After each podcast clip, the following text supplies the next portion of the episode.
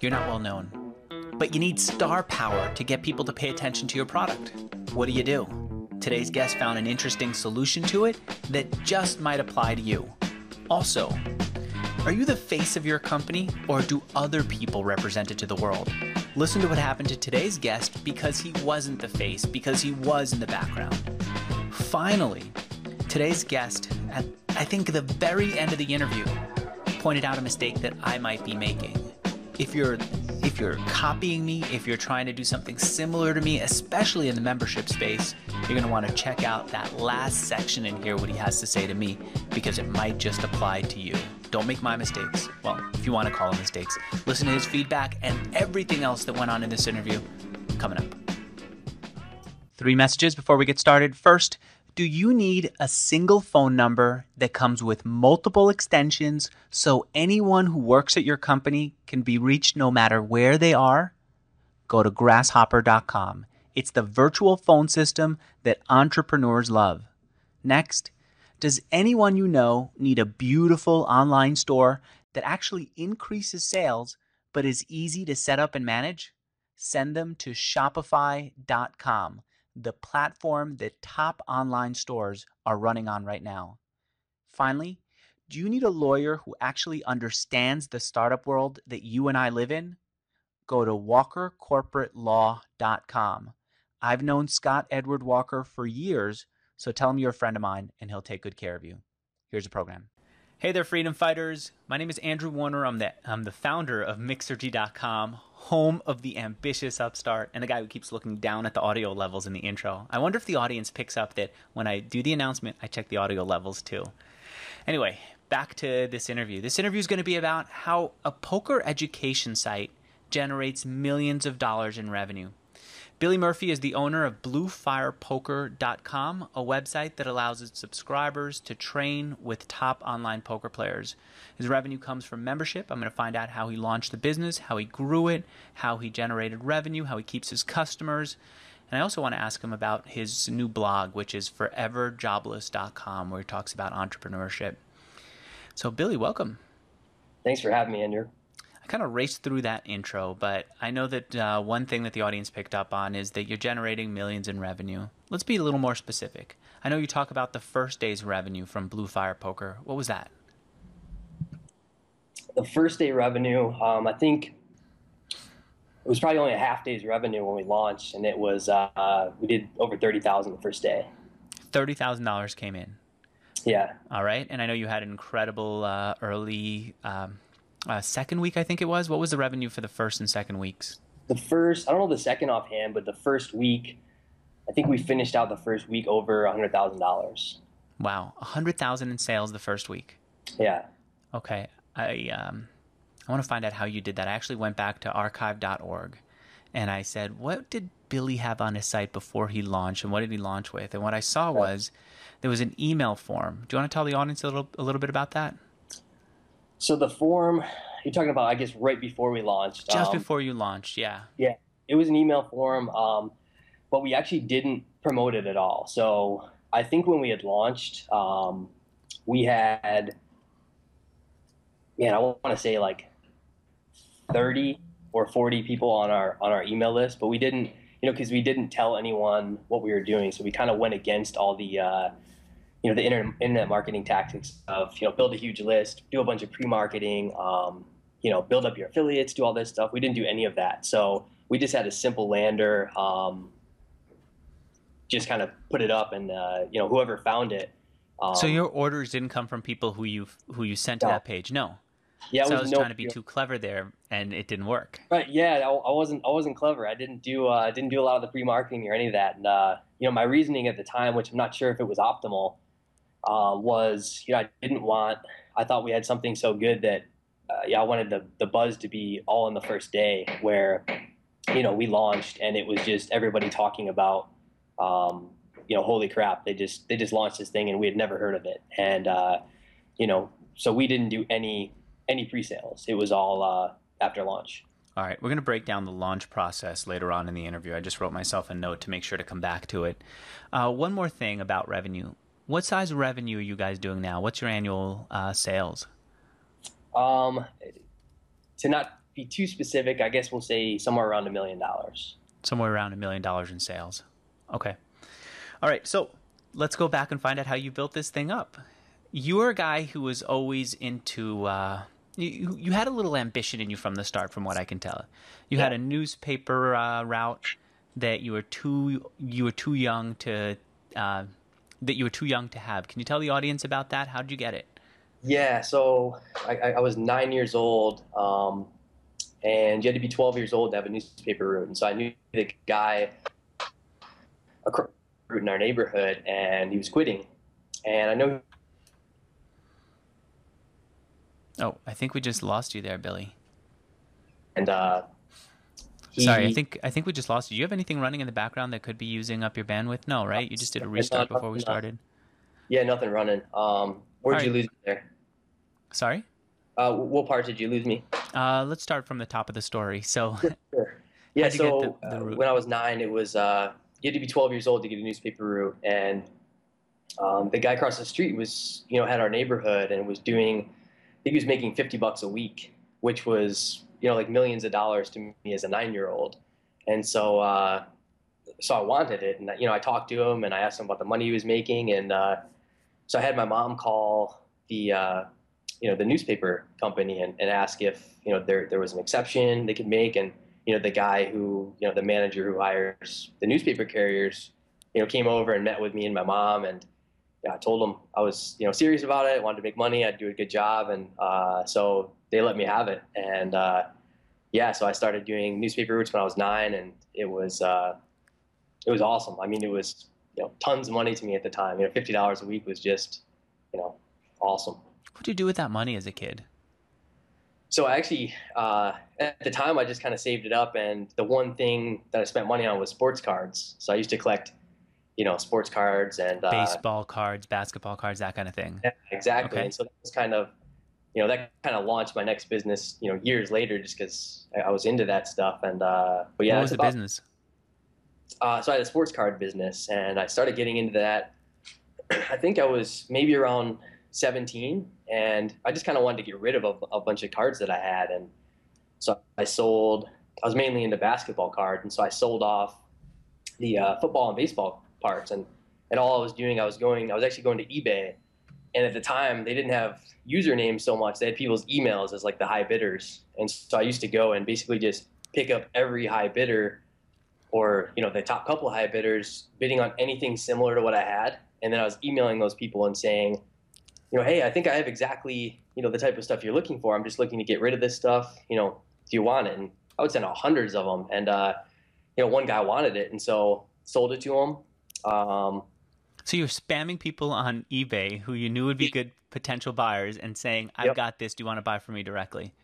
Exactly. Yeah. And so I just told him, hey, I have this collection. Uh, I saw you were bidding on kind of, you know, the same thing. And uh, do you want it? And yeah, finally, I mean, the conversion rate on that was, you know, 0.001 percent or something. It was horrible, but uh, you know, finally got the you know somebody to buy the cards, and then I didn't think I was doing a business at the time. I just wanted to you know extra money for cards I wasn't interested in, and uh, but then literally a couple weeks later, there was a collection that came up in you know the daily paper or, or whatever, uh, an advertisement for a card collection, and I think my mom or dad showed me it, and I was like, oh, this is awesome, and it was it was like seventy thousand cards, which was which was a lot of cards. It was way more than than I had at the time, and uh, and so I was like, you know, maybe at the time I still wasn't thinking about the business opportunity. I was thinking maybe, uh, you know, maybe I can have the other guy buy, you know, the baseball and football and and the other stuff, and I'll just maybe he'll pay for enough of the collection that I can just kind of get the basketball side of it for free.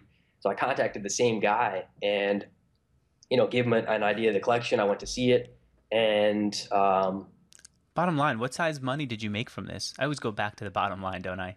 Yeah. So, well, this specific collection, um, I think it was. I'm trying to think. I think I paid.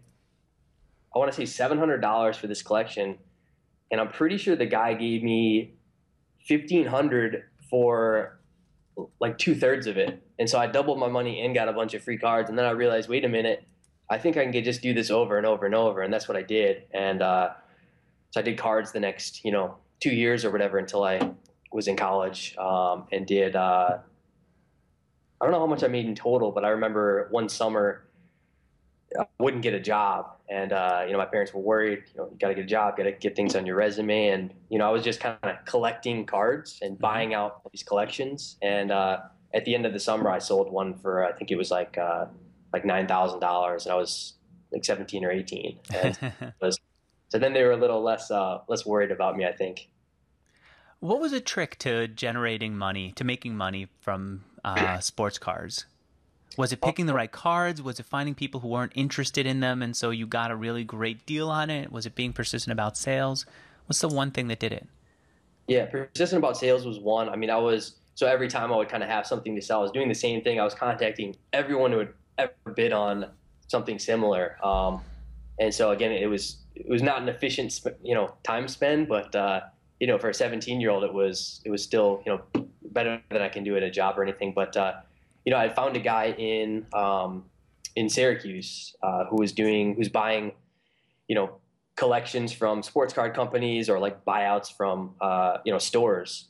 And so I would just kind of take stuff that he wasn't doing anything with and kind of buy it at a slight markup at these bulk collections. And I was buying so many cards that you can get big deals. I mean, I'm talking like I sold one collection that was a million cards. And so it was, you know, you can take like little fractions of mm-hmm. a penny you know, on cards and just kind of multiply it times huge volumes. And so, and I was actually doing the opposite of what a lot of people were doing. Other people were buying collections and breaking them down and selling them piece by piece. Um, and I was actually finding super highlight parts of collections and kind of advertising that as there's a Michael Jordan rookie card in here. There's all the all these things, and uh, then people were you know kind of caught up in the I need to buy this collection because it has all this cool stuff. Where because I was buying in such bulk and kind of placing, you know, interesting pieces into the collection, I was actually doing the opposite as uh, I see. we're doing. Okay, and you were firing up people's imagination about what else could be included in this. That if he's telling me that this great guy's card is in here, then maybe in these millions of cards he's selling me, there's a bunch of other great guys. Yeah, it was a big, you know, big kind of lesson in sales and and uh, and and just kind of pursuing just a massive. Why, Billy? Was what was it about making money that fired you up? I keep hearing entrepreneurs come on here and say that even when yeah. I was a kid, I used to sell cards or gum or whatever. And I wonder, at that point, what were you trying to do? Were you trying to buy enough money to impress your friends? Were you trying to just see how much, uh, how many bills you can stack up in your bedroom? What was the goal of it? There, I don't even know. Um, I just always was intrigued by making money, and I was always kind of interested how you know how certain people had money and how mm-hmm. other people didn't, and you know it, just always intrigued me. It wasn't so much about you know I didn't have any big desires to spend a bunch of money. I was never. Did you grow up like, in a family that had money? Um, didn't you know? I didn't come from a rich family. I mean, my my parents both did well, but it wasn't. Uh, you know, I see. So it wasn't that your family did so well that you felt that you had to do the same thing. That's the way life was. It wasn't the opposite either, where your parents didn't do so well and you said, "I'm never going to live like this." It was just an an innate part of you.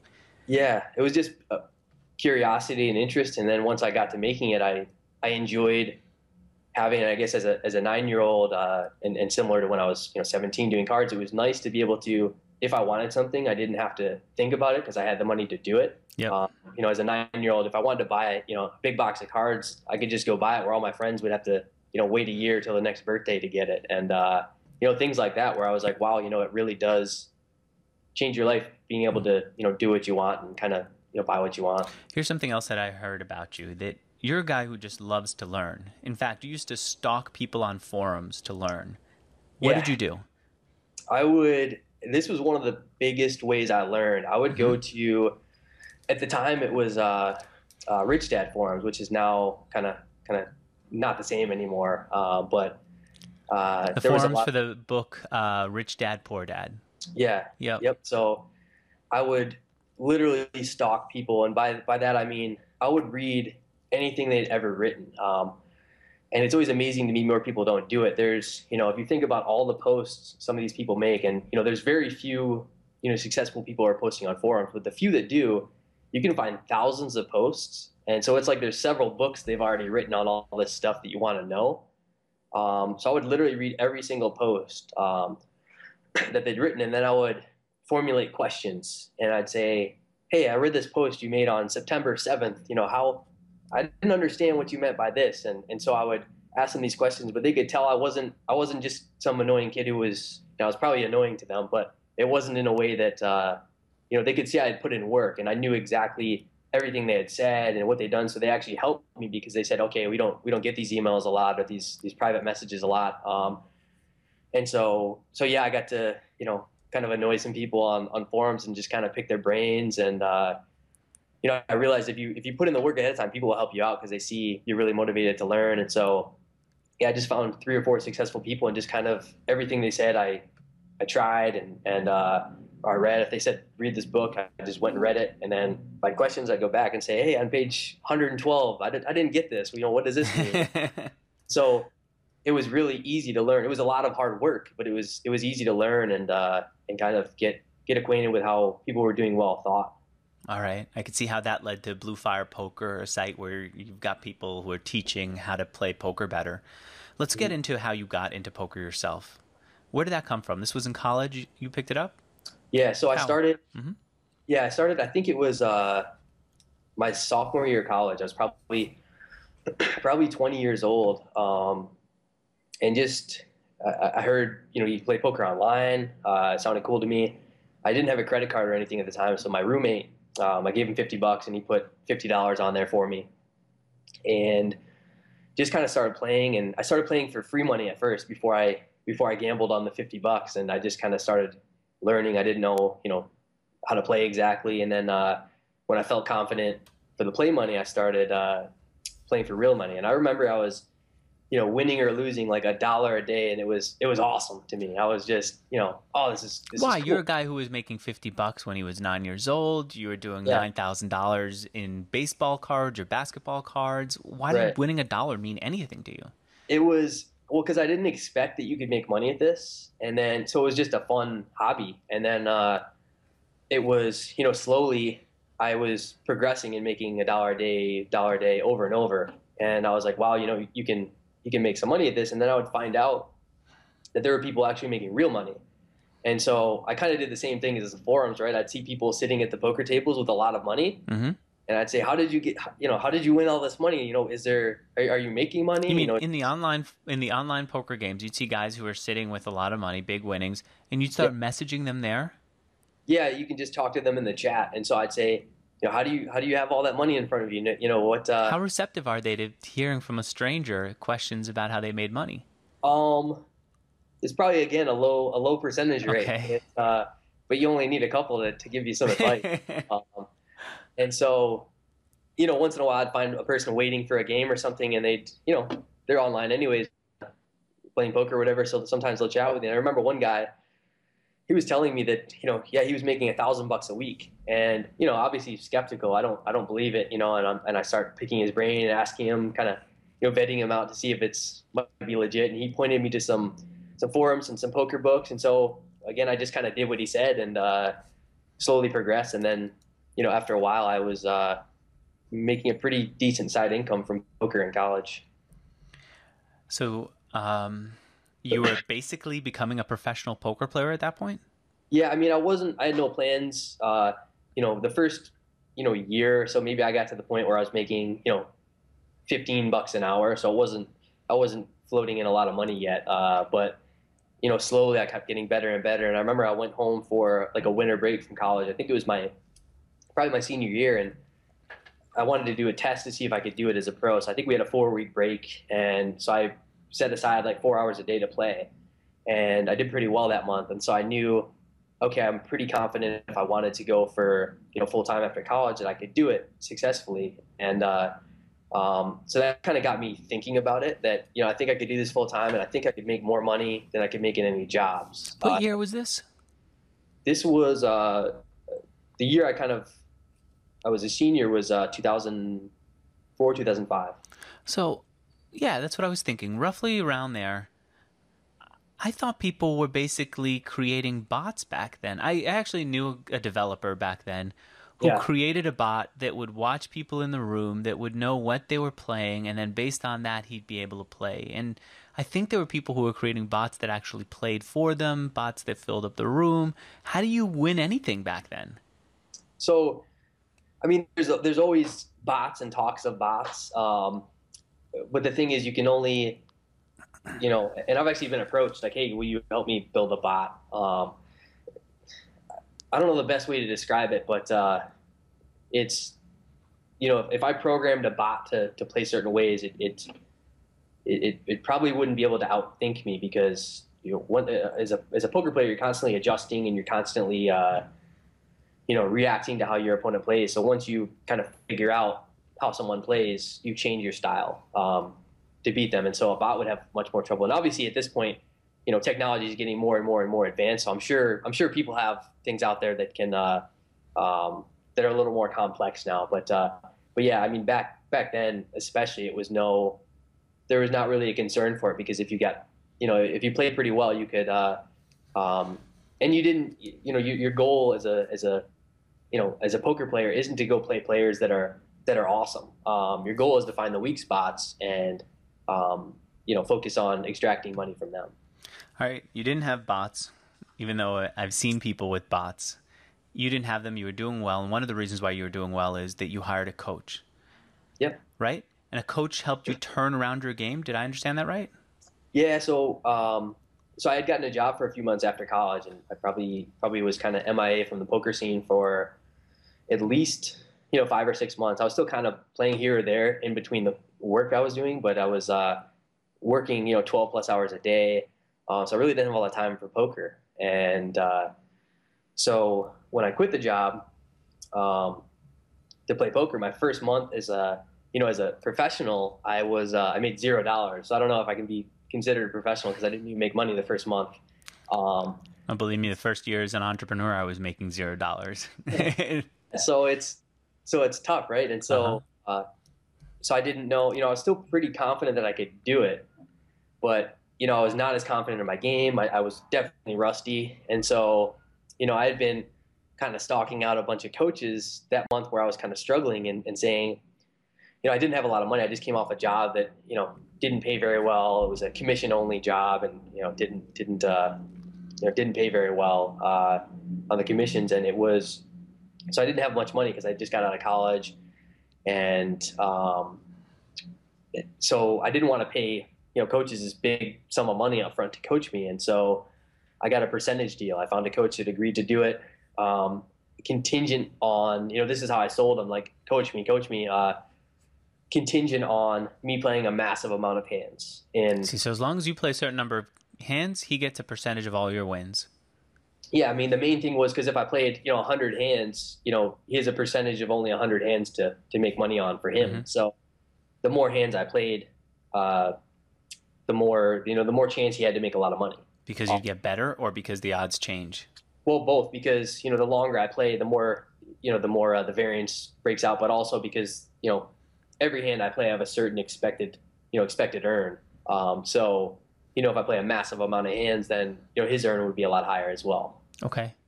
Yes. Um, all right, and then from there, you did seventeen thousand dollars a month because of that help.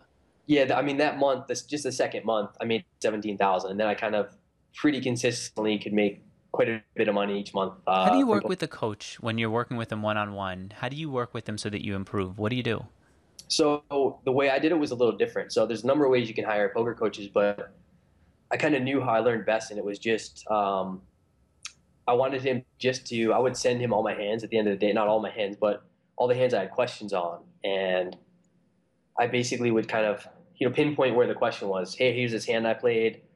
Um, I lost money on it, and I'm not sure, you know, if I played it correctly, and I'm not sure if I should have been in this hand um, or if, even if I won money on the hand, hey, I think I should have extracted more value on this hand. You know, how could I have played it better? Um, what did I? What would you have done in this spot? And so it wasn't. Uh, you know, I feel uh, sometimes coaching can be kind of too general, and I knew exactly where I had questions, and so I would send him, you know, 30 hands a day or 50 hands a day, and I would just say, send me, you know, it can be a short response. Send me exactly what you would do and why. Um, and then he would do that, and so even when I wasn't playing poker that month, I played 88,000 hands of poker, which is which is a lot of hands. But even when I wasn't playing poker, I was just studying my notes from him. And so, you know, even on a, like an off day, an off day for playing for me would be going to the casino, sitting at the poker table, and studying uh, his notes while I waited for hands because it's you know slow playing in, in the casino compared to online. And was this? So, oh, I see. Okay.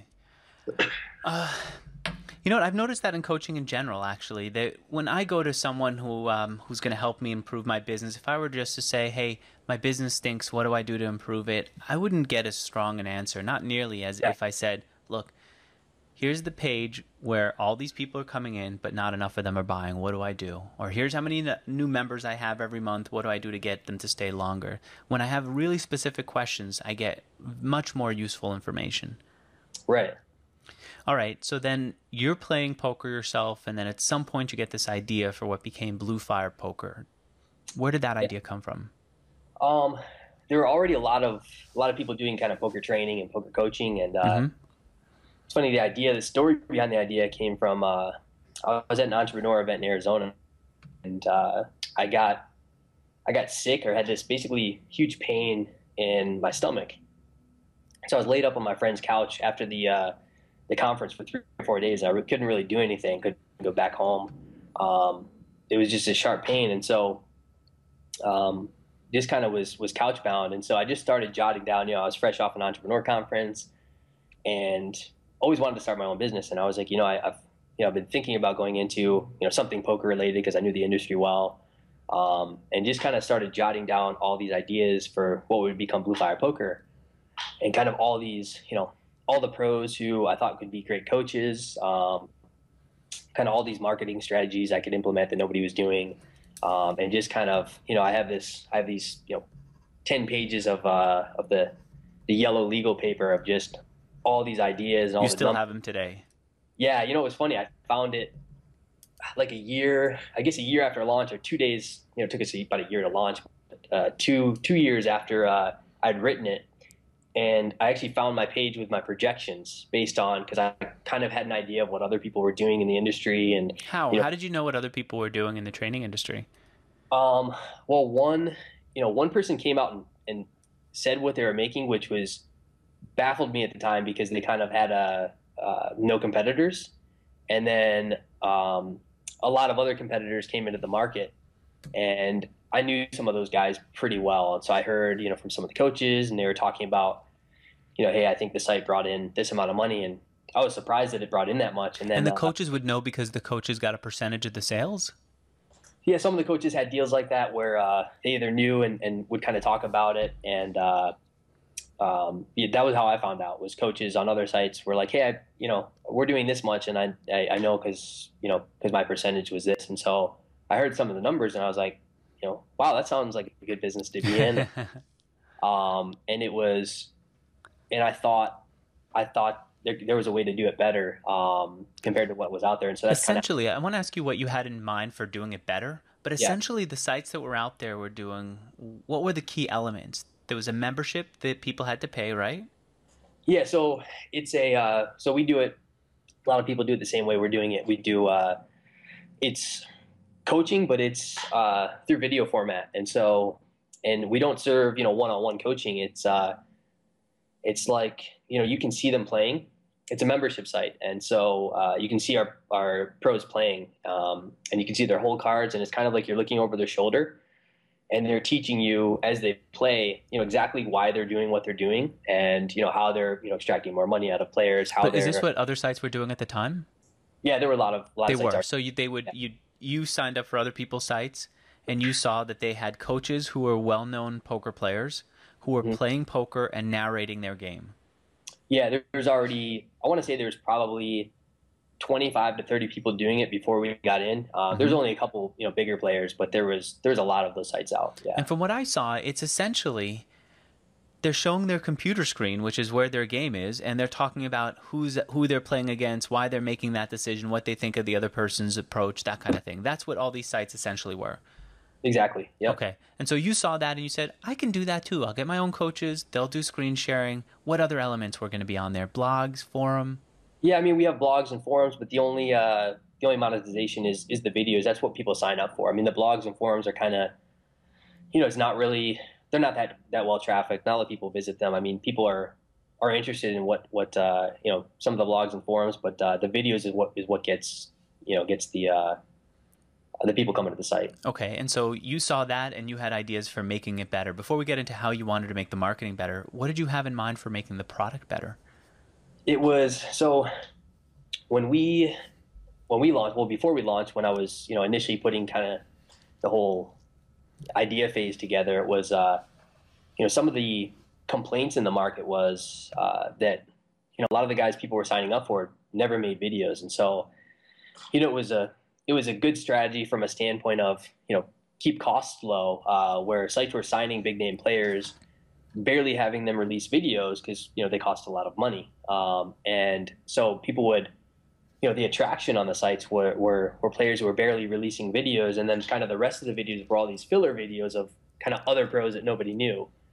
Um, I and see. It, so it was a huge, you know, my in my mind, it was there was a huge gap where you know, okay, so all these people are signing up for, you know, big name players to learn from, and they're not really getting that. And so why don't, you know, why don't I just put together a team of only players people want to learn from, and just kind of, you know, you know, there's 25 to 30 sites, and no one had kind of filled the qual like the quality niche. Um, and you had you had them commit to a certain number a month. Uh, the pros. Mm-hmm. Yeah. So basically, I put together. I had a list of like 50 guys that I wanted to recruit. Um, ended up launching with a team of, uh, of I think it was five or six. I got them here on the site. I've got a screenshot of that too. One, uh, I got Phil, Neiman, Jason three, Martin four, Ryan five. So those are the experts who you had on there. Yeah, I think there was a six, Don, and then, uh, um, yeah, that was it. And and so and the competitors were a lot of competitors had 50 60 pros sometimes more and it was and that's that's kind of the reason i got into it because there was no there was no reason to have you know a lot of guys that people weren't signing up for as a business I think even the first version of the site said quantity over quality excuse me quality yeah. over quantity and that's the right. that's the thing that you saw you said all these other sites have a few pros the pros don't do enough. Everyone else is tossing way too much garbage in. Let's just focus on the pros, and they'll do a certain amount every month, but that's but that'll be guaranteed. Yeah, exactly. So the other sites would would have, you know, their big guys making, you know, six videos a year, where our guys were putting out six videos in six weeks. Okay. Um, Anything so, else about the product? Did you want to maybe step people through the education process? Did you want to break it down differently? You know, honestly, I didn't. Uh, we didn't have like a step by step by step. Um, the only thing that you know I made sure to do was there's different kind of different levels of uh, of the games, and I wanted to have one guy who kind of crushed their level, and so it wasn't just you know high stakes guys, it wasn't just low stakes guys, it was you know low mid stakes, high stakes guys who were killing it. And so if you were a low stakes guy, you know we had what you needed. If you're a high stakes guy, we had what you needed, um, mm-hmm. and it was the highest quality. And it was the one thing I did, I guess, a lot differently was I didn't offer many games. We only offered cash games, and so we didn't offer tournaments. We didn't offer sit and goes. Uh, you know, the other basically two forms of poker, and um, the reason for it was I wanted to kind of make sure like this is the site to be at for cash games. Like it's the only site you would need to sign up for, and you know if we kind of filled in all this other stuff. Mm-hmm. Um, we'd be another very good option for, for poker training, but I wanted to be obvious in the beginning, like, hey, this is like the only place you sign up for for cash game training, and then you know after you know over time we expanded to the other games, but I just kind of wanted to, that to stand out for us in the beginning. All right, I'm still going to hold off a little bit on marketing because the next thing I want to understand is about the product, um, the software involved. You went to a team uh, in India that you found on Elance, and you said, "Guys, build me this," and essentially this is a membership site. What today yeah. anyone can get for under a hundred bucks using Wishlist member and a free WordPress uh, WordPress site. You wanted to build that whole thing yourself. Yeah, well, so I didn't know of a lot of um, you know options like uh, out of the box solutions, and I think the couple I, I looked at, I may have looked at that one, may have looked at a, a couple other ones, but they didn't do what I needed them to do, or at least you know, what I, I don't thought think they existed at the time. And yeah, this there was a big yeah. hole in the market at that time.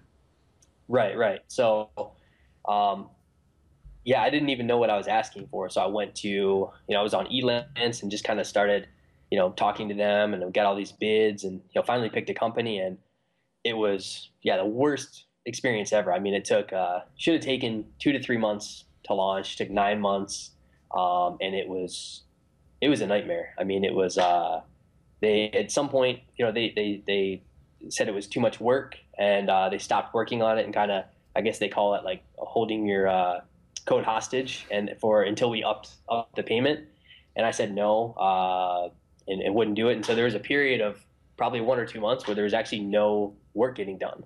So we were just kind of waiting, and and uh, you know, then I started looking into other people, and I said, hey, I need a decision by this date. If you don't, uh, you know, pick up the work and I, we're going to go to somebody else. And they and they started it up again finally. And uh, nine months later, we had a um, a site. And as you can see, probably on the uh, the old version, it was very simple. It wasn't it wasn't any oh. it wasn't awesome looking site or anything like that. It was just kind of a simple, but it did did what we needed it to do. So. Um, what do you advise someone else who's going to hire a developer off Elance to build out his first version? What do you advise that entrepreneur to think about to avoid your problem?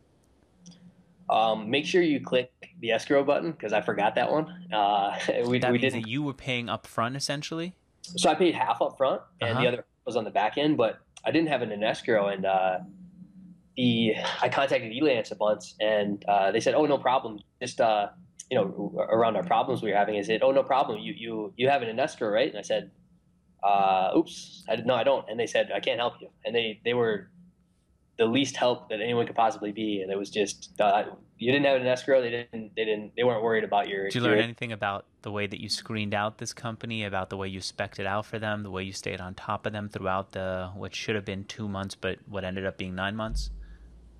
The biggest thing is, uh, know what you're asking for. I think so. Mm-hmm. It was you know definitely partly my fault because I was a total newbie. I'd never run an online business, never built a site. Um, so when I ask for something, it's it was pretty general, and so I say I need I need a membership site. You know, what does that even mean? You know, to to a programmer, they don't they don't know what that means. Uh, and so they know they can give you a membership site, but it was so, you know, working with people that are you know English isn't their first language, and and uh, it was very, you know, if you say you want one thing, they'll send you something back, kind of word for word what you said, but not even anything you know that you had in mind. So it was like, uh, ah, I see. Well, giving it's probably a bad example, but if I say I want a button on this page, they might send you a page back that's like the whole page is a button, you know. so it's they don't understand, they don't think in the way that. I see. Know, it's technically what you asked for, but it's not at all what you need. Yeah. So that was that was a pain. So I think, yeah, if I were to do it again, I may I may kind of do a video series for them and kind of walk them through exactly how I need things and where I need them and compare them to other sites and show them. I think if I was to do it again, I think that would have saved months off the time. Cost you sixteen thousand dollars to build this. Yeah. Again, how far we've all come in technology. WordPress is free. Wishlist member costs under a hundred bucks. Boom, you're done. And there's so many other methods of doing it too. You say yeah. that the first version looked crappy. Well, I mean, yeah, I don't know if it looked crappy, but it was it's, it's simple. It's really, uh, yeah, crappy, simple. It wasn't. It was. It wouldn't blow your mind if you came to it from a design standpoint or anything like that. It was just kind of a plain page, and with I think the blogs on the side, and you know, a couple, maybe one or two videos that you could see as a, a, examples, and uh, that's about it. It was pretty simple. Yeah. Okay, you needed to get coaches. I know here, the bigger the name guest that I get on uh, for interviews, the bigger my audience. The bigger the company that uh, whose founder teaches on Mixergy Premium, the bigger the audience. How do you get big name guests in poker when they're if yeah. they're strong? I mean, big name pros in your world. If they're strong, they're going to make hundreds of thousands a year just playing poker. They don't want they don't want to be a part of a site and collect a uh, percentage of your earnings. Yeah, it was hard, and that's why you know I mentioned I had a had a list of like 50 guys that that uh, you know I potentially wanted on the team, and uh, it was you know one of the big things as you mentioned. There are guys; these are guys. A lot of them are you know 20 years old and you know making half a million dollars a year. So it's not like I can come to them and say, you know, I'm going to change your world financially because you know these guys are you know in their 20s living in mansions, and it's you know how are you gonna you know how are you gonna do much for them? You know they don't they don't they kind of have the lifestyle they want. They don't you know, they don't need much more money. They can make as much as they want playing poker. And so it's, uh, so it was hard. And so it was, you know, some guys got involved for publicity. I mean, to be involved in something that could potentially be big helps them a lot from a standpoint of potentially getting sponsorship deals, which are, you know, potentially big money for some players. Um, just kind of want to get their name out. Some of these guys want a lot more coaching clients, you know, one-on-one coaching. And so putting their name out is one of the you know, as a pro for a site that's very exclusive, like we didn't have, you know, just a ton of pros. We just had a couple guys. If you if you were one of the couple guys that really helped your credibility for uh, you know for for getting more clients. So it wasn't just the pay that you know that I could offer. It was uh, kind of all these other benefits that they could receive. How uh, did you split revenue up? uh, for for players Mhm. or for pros? Um, Mm-hmm. It varied. I mean, most of the guys now are on uh, like a per video. We pay them per video. Um, early on, it was you know a handful of guys. I think we had three or four four guys. I think who did. Um, they got a percentage of some of the video sales and and uh, and uh, some shares in the company and things like that. And so they got you know they benefited in the upside of, of the business. So what sh- what share of the business did you end up owning? Um, I can't get too specific about it, but it was uh, it it was pretty pretty good. Uh, it was over half. Over half you owned. Yeah, Okay, and today over half still yeah, same amount as before. Yeah, Same yeah. percent. Okay, so they still own it even if they're not on the site anymore. Yeah, a number of guys were uh, like vesting, and you know they left early. They didn't you know vest all the way, but uh, yeah, So here's something that I saw. Um, I did a Google search for Blue Fire Poker up until December 31st, 2009, and I saw a note on a site called The Player, play the letter R.com, and it said Phil uh, Galfond launches training site Blue Fire Poker, and then it talks about the sign up fee and and so on. But I was noticing that some people said that it was his site that was being launched, and he was one of the pros. What's the deal there? Yeah, so you know, my goal from the business when I started was, you know, build the business, and uh, I thought that promoting the pros instead of myself was a lot more beneficial for the business. Um, you know, if I came out and said, you know, I'm launching this site, um, what does that really mean for potential customers? It doesn't really mean anything. Um, so the pros, we had, you know, we had three or four guys who were pretty, pretty known in the community. So Mhm. you know, those were the guys who were doing interviews and you know, kind of giving the headlines to them because it was way more beneficial for them and for the business. And uh, you know, I told them when we started, I said, I don't, I don't need any publicity from from doing this. I mean, this is, uh, you know, this interview I think is the, maybe the second time I've even talked about We couldn't even find a freaking picture of you. I wanted from my notes a picture of you, but you are so low uh, profile online, we couldn't even get that. Except for one black and white that you use on Twitter and yeah, Facebook. I know.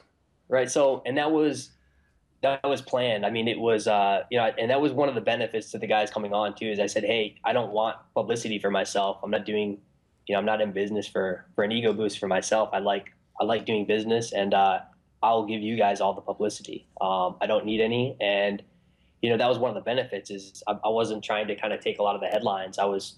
You know, any opportunity for an interview or something, I gave it to the pros, and and, And the downside, though, is is we've seen when he left a few months ago, site traffic I see here, according to Compete, tanked. Maybe Yeah, not there- tanked; it dipped considerably.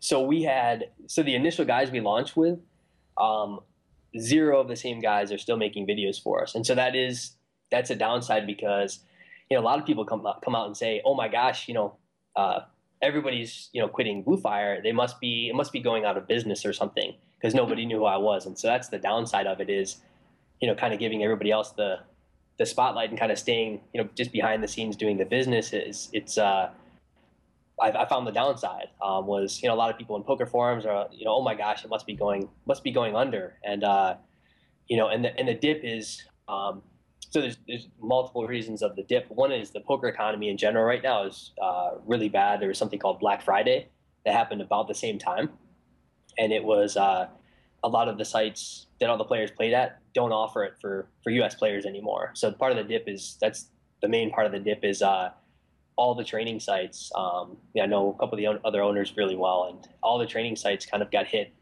uh, the same day, basically. And uh, so, but in regards to yeah, the pros, I mean, we we don't have any of the same guys right now um, as when we started, and so it it was for you know for fans and for for customers and for potential customers, it was you know it's kind of like oh my gosh, what what does that mean? There's wait, everybody left. I mean, uh, but uh, that so that was a big downside. And, and I kind of look back and should I have done it differently?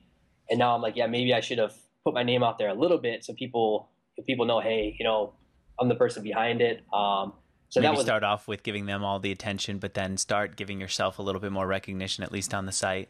Yeah, I think that was an error on my part because you know there's a lot of a lot of benefits to it, but a lot of you know a lot of downside to it as well that I learned. Yeah. Yeah. Let me do a same search with your name and Blue Fire Poker for the uh, for everything up until 2009. Okay, it comes up. It comes up. Yeah. Uh, as the CEO. All right, so let's talk about marketing. You paid heavily, both in time and money, to to build your site. You yeah. worked the phones and I guess email and forum and everything you could to get the pros and you got them on board. Now you got to get customers or else the whole thing is worthless. And getting customers is way harder than getting guys in India to build the site for you and getting pros to accept a percentage of your winnings and a share of your business. So right. talk to me about what you did before you launched to get customers. I mean, the easiest thing was not in was not in marketing. It was spending a ridiculous amount of time recruiting the, the pros um, because that made us have a more valuable service than you know the competitor. So the you know the extra time, kind of you know getting the right guys on board was kind of marketing in itself that uh, that kind of spread you know word of mouth marketing and, and you know people signed up initially just because of the guys we had on board. I mean you know a lot of the guys you know Neiman, Phil, Jason, um, Martin were, were big name guys in uh, in poker and, and, kind of you know had their own circles, their own followings, and so uh, I see. like if I said Richard Branson starting a site with me where we're going to teach entrepreneurship, people would just find it. I wouldn't have to buy a sure. lot of ads. But yeah. Richard Branson, well, he's. What I guess what I'm asking is, how do they have their following? How do people even know? Where in your world are people communicating and finding out that the guys who they admire are going to be teaching on this new site that's bluefirepoker.com? Um, it was a little easier probably than other, uh, I guess, niches or industries that uh, poker community is kind of condensed, at least the professional poker players. There's a couple major forums, you know, a couple major news outlets. So there's really not a lot of places that we had to get, you know, get it known that we were coming out. Um, so that's why I mentioned the day of. It was easier, and I didn't have to do a lot of pre. You know, part of the reason I didn't want to do it is because I knew I could get in front of our our potential customer base right away.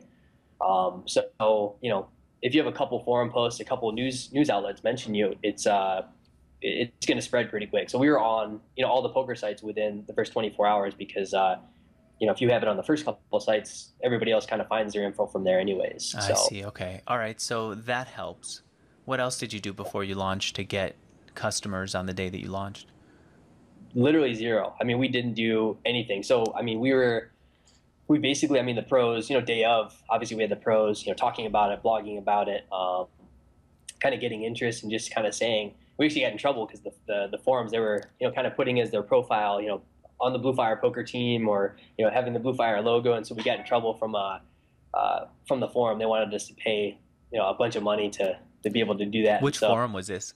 Um, two plus two, which is a big major poker forum. I see. Um, so they were already on there chatting, and they changed their logo to they changed their icon to your yeah. logo essentially, and they were promoting through that forum. I see. That makes sense. Yeah. Um, and so it was all we are going to launch on this date. Come and sign up. It wasn't hey go go enter your email address on that form that you and I talked about. Um, before the day of. Before. No, there was not like we had no mention. Of, I basically told all our pros don't say anything about what we're doing. Um, and so no, like literally no one I don't think knew anything like this was coming out. I mean, the team of our guys did, and that was it. And then boom, day one day one it was in retrospect would it have made more sense to do a lot of promotion ahead of time to say we're going to launch give people a date and have them excited about it i don't know i mean i think there's there's pros and cons right because since i knew i could get in front of the community right away um, i don't think there was a huge downside as to what i did and i think I don't know if it would have happened with us or not, but I know a lot of companies.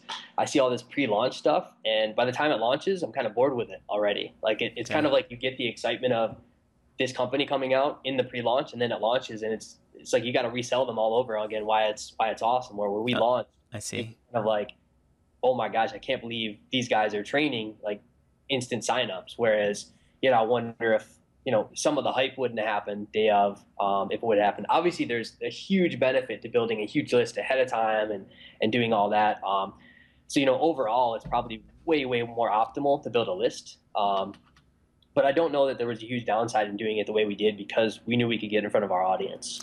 Um, you charged a hundred dollar sign up fee, ninety nine dollars and ninety nine cents, right. plus twenty nine dollars and ninety five cents a month. How'd you know what to charge? Um, we we would we wanted to charge a lot more. Um, the only reason we charged as low as we did because every other site was. I mean, we're the most expensive site. Um, and so, you know, we thought that we had the best product, but we're like, well, we can't really make it five times what everybody else has or 10 times. Um, but because the people who initially got in had charged so low to start, kind of that's where all the pricing fell. And so, uh, you know, a lot of people are, are charging a lot cheaper. Um, just kind of, uh, I think they do, a lot of people do no sign up fees. And so, you know, we did the sign up fee and, um, and the monthly fee, and uh, we're the most expensive site. I think, I think there's maybe only like one or two other sites who even have a. Why a sign up fee and a monthly fee? So the sign up fee is two things from a business perspective. I think to some degree it helps when people commit. Um, they're more likely to stay on. Like if you sign up for 130 bucks, um, to pay a second month of you know 29.99 is not as big of a deal. If you do one month, you know, the second month you're paying twice as much as you did. You know, it's it's it's a bigger commitment. It seems like where if you put the hundred dollar investment in, you're more likely to stay on and want to learn. I think. Um, but the other part too is we have a ton of content on our site. We have over a thousand videos now, um, and so if people can just, you know, it's it's uh, bad for our current customers. If other people could just come on for thirty bucks and look at everything that you know somebody else has been paying for the whole time, so it's kind of the your you know your entry fee to get in and see because you get access to all our backlog content too. So you could watch a thousand videos if you wanted, and you can. Uh, we let our people download everything, and so you know we didn't want people to come in and take everything for twenty nine bucks 30 bucks and uh, and leave where you know it'd be a disservice to our customers who are honest about you know paying it every month and uh, yeah, so we, what is the incentive for i mean yeah what's the incentive for someone to stick around when you actually give seven days free and then yeah. you charge i think on the eighth day $100 plus $30 for the first month mm-hmm. wouldn't it make more sense for someone to say i'm going to stick around for seven days i'm going to download everything you know basically work the weekend to download it all and then i'm going to cancel what do you do about that? So we have a download cap in the in the free trial. They can I only see. download ten videos, and so as soon as the uh, trial is over, they can download unlimited. Um, so if somebody, we've had people do that. We've had a lot of people email and say, I, I want to download way more videos and I can't. And you know they're just there to take everything during the free trial. And so we tell them, hey, like, there's a reason we have that in place is, is you know, so people don't kind of game the system. And what do you do with then someone who does that who does pay the the 130 and they download everything and cancel. And the reason I ask is I think I know I've got this issue. I think everyone in the in the membership space has to consider yeah. this. What do you do to keep people staying on when you've given them the convenience of being able to download everything? I mean, we have uh, right now at least one video a day coming out. So there's a lot of new good stuff coming out. Um, you know, a lot of new, you know, content videos that we haven't put out before. A lot of new, you know, we sign new pros. Uh, we have them putting out content. So it's, uh, you know, so if you want to kind of keep getting access to, you know, the most relevant content, it makes sense to stay on. And you know, the games today are a lot different than they were three years ago. So if you're watching a video from three years old, it's it's uh, probably higher quality content now than you know than three years ago, or more relevant to your games. I see. Okay. Um, and then you also have sessions where where it the the education goes on over time, right? Where you need to wait till next week to finish what you just started learning this week. Do I understand that right? Yeah, sure. We have a lot of uh, like series. So series uh, that for some reason I couldn't think of the freaking word series yeah. as a, as a way of explaining so we'll what I was talking about. Yeah, so that helps. Yeah, definitely. So uh, yeah, you know, if we have, um, and we don't really strategically set it up this way because people are different. You know, different people are signing up every day. But if we have a really interesting video during your trial um, and it's a series, you'll probably want to stick around and see the rest of it. And so, you know, it might, you know, maybe we have a pro putting out, you know, two or three videos a month. Um, and so maybe that series will last, you know, six weeks or, or, or however long. Um, so uh, gives incentive to stick around and maybe see more of what they're doing in that series. All right, I'm looking at my notes here to see if there's anything else. What else? Uh, well, I look here. What other tactics help you get people in the door and then help you get them to stay longer? I mean, some of the marketing stuff I did was a little outside the box. I mean, I I'm not sure if you heard of the uh, you know the Obama challenge um, that I did. It got on Fox News. So give you this quick, is when people when politicians said what?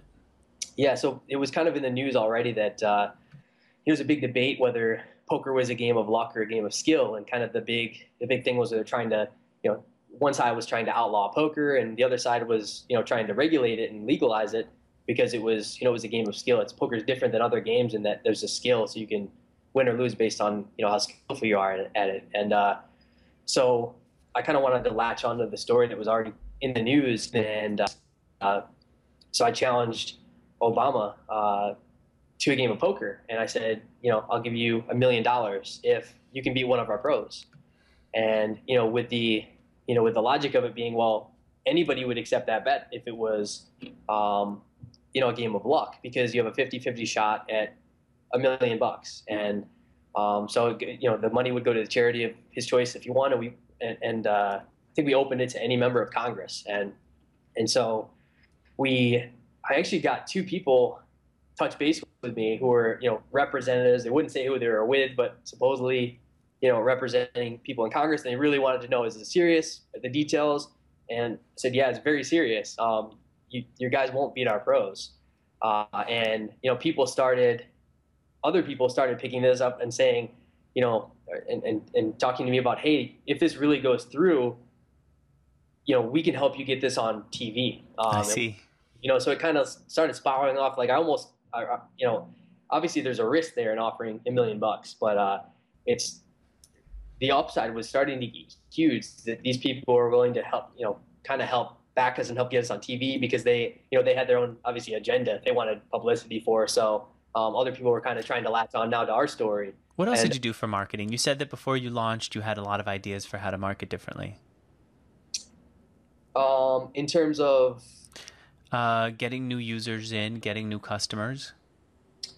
I mean, the main in terms of publicity stuff. I mean, we mm-hmm. did other stuff that uh, I mean that one ended up you know on Fox News, which helped us a lot. Um, I did another one where uh, Michael Vick was getting out of prison and I offered him a contract to become a Blue Fire Pro because none of the NFL teams would offer him a job, and so it was another kind of you know latching onto a news story, and it's and you know it's relatively easy compared to what a lot of people think because there's already people are already talking about it in the news. So if you give them a relevant topic, and you know reporters are always looking for a story, right? So I basically just hand them their work that they don't have to do. And so he said, "Hey, I'll give Michael Vick a quarter million dollar contract to come and teach poker on my site."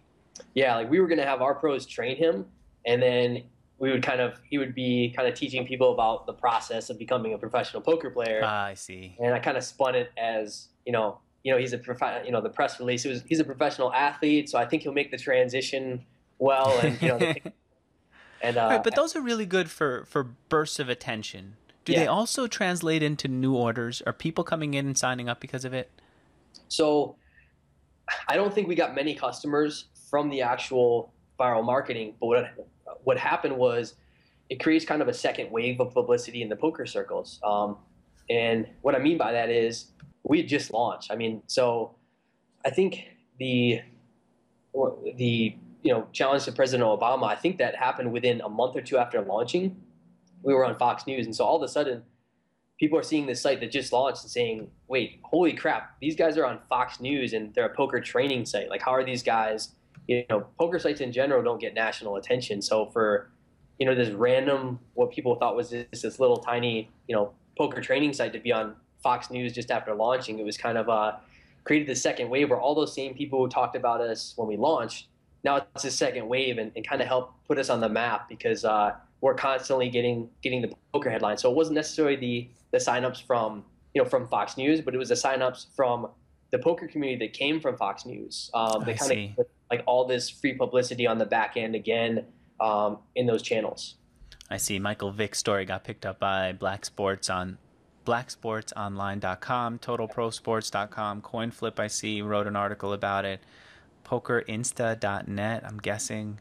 I don't know and these I sites. Supposedly, I never heard it, but supposedly somebody uh, texted me and said, "Hey, we just heard you on ESPN Radio." Um, you know, we heard of of your business on you, uh, you know, one of my buddies, and I never heard it. But uh, you know, a lot of the a lot of the media they don't tell you if they're saying something about you. They just kind of Do you it. know out. So I never knew. You know, I didn't even know when Fox News was airing was airing the story about us. Uh, you know, the poker forum just kind of blew up. It was like Blue Fire Poker was just on Fox News, and All right, but and- then so I see how it adds credibility and how you get tra- you get customers from the sites that are reporting about the news, but that's still just um, uh, a short pop.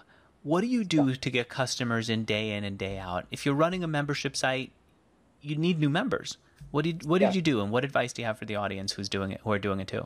yeah, the biggest the biggest thing I can say is there's not really a trick to. Uh, you know, a lot of people are looking for this like internet marketing kind of you know Mhm. tactics and and to get people in, but uh, the biggest thing for us has been word of mouth marketing. And so you know, the viral marketing basically just helps scale the word of mouth because more people know about it. Mm-hmm. But then the you know the value of the service we're providing has been the biggest marketing generator by 100x times anything else. So if people are willing to you know go to your site and say you know and you actually give them value they'll, they'll go out and say holy crap this is the best thing that's helped me in my poker career and and uh, so on forums constantly on forums on poker blogs like if you you know if you uh, you know come across our name lots of times it's you know i just signed up to blue fire poker and i watch these videos and it's helped or you know i just signed up and you know I How do you make sure to get people the results they're looking for?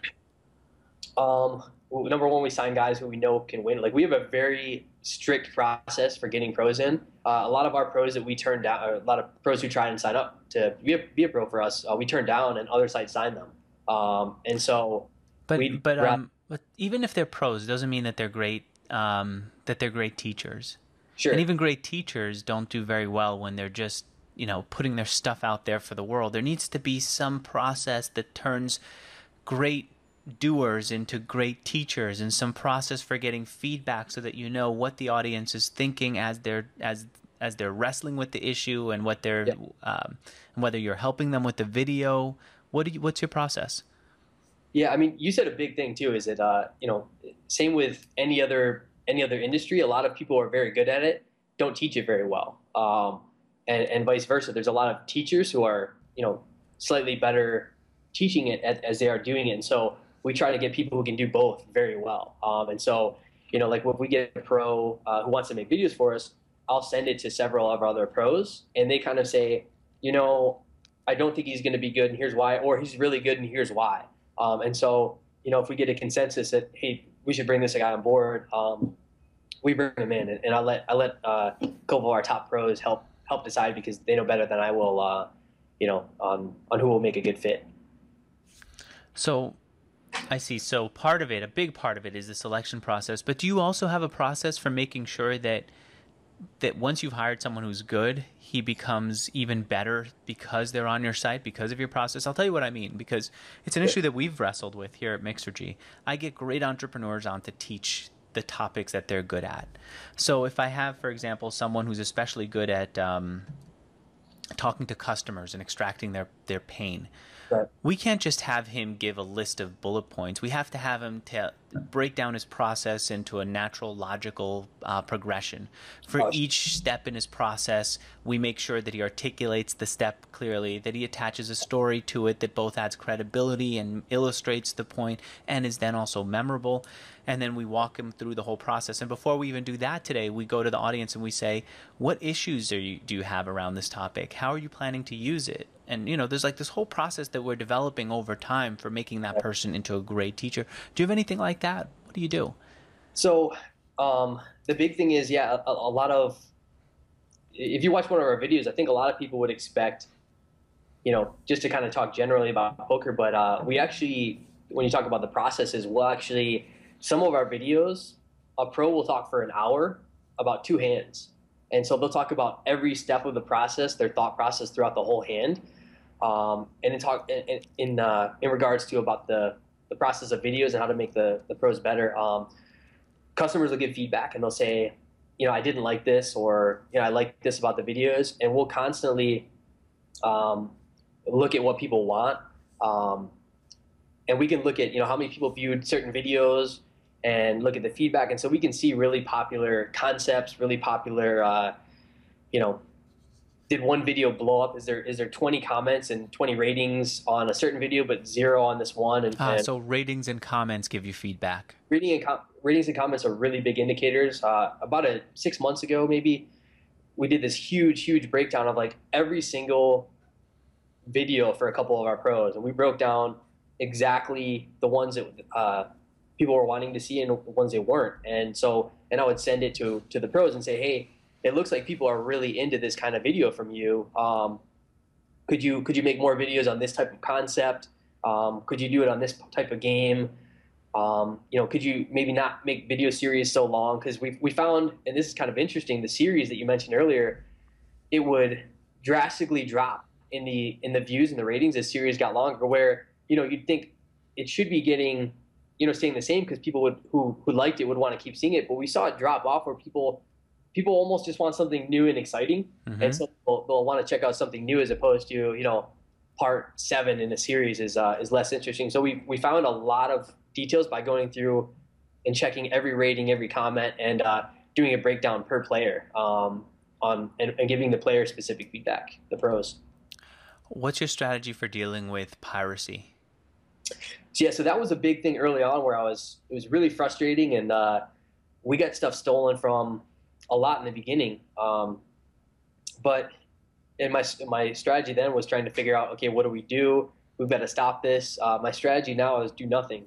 Um, and the reason is, I think people drastically overestimate, you know, the downsides of piracy. So the way I look at it is, um, if people are going to steal our stuff, uh, they're not the people that are going to pay for it anyways. You know, if people need it for free and they just kind of need to take it, I mean, you know, number one, you know, maybe they'll get a virus from wherever they're downloading it from, and you know, if you want to pay 30 bucks a month to make sure you're getting it from, you know, from the actual site and all that, it's probably, you know, for the guys that that are that have the money to pay for it, uh, they're going to want that security probably. But, but um, the guys who aren't going to pay for it, or if they if they view it anyways from stolen content, um, I don't view that as like a lost revenue source because they're probably not going to pay for it anyways. And also, maybe our videos help them get better and make more money, and then one day he'll say, "Hey, you know, I should sign up for Bluefire. I, uh, I, I make more money now that I can I can afford it." And uh, and you know, there's benefits too to to being involved. You know, being a paying member where we'll do you know member reviews for videos where we'll take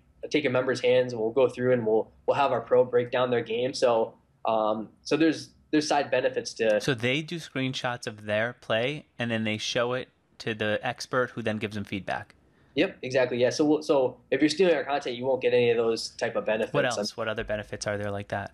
Um, I mean, I'd say that's one of the main ones. If if you know we do Q and A's once in a while, so we'll say you know if you're a member, send us your send us any of your questions, and uh, we'll we'll make sure it, uh, you know most of the questions will get answered. Um, and so a pro will do you know 45 minute session or hour session just going down the list of uh, a bunch of on questions. video, looking at the list of questions that you guys gave them. Yeah, exactly. Okay. Yeah. So, um, but you did at one point get carried away, didn't you? Maybe I'm. Yeah. Uh, I'm pausing for a second because I don't like that I said the, the phrase carried away. But yeah. there was a time when you were really trying to hunt down thieves and pirates and torrents. Yeah. And what happened there? How long did you spend on it?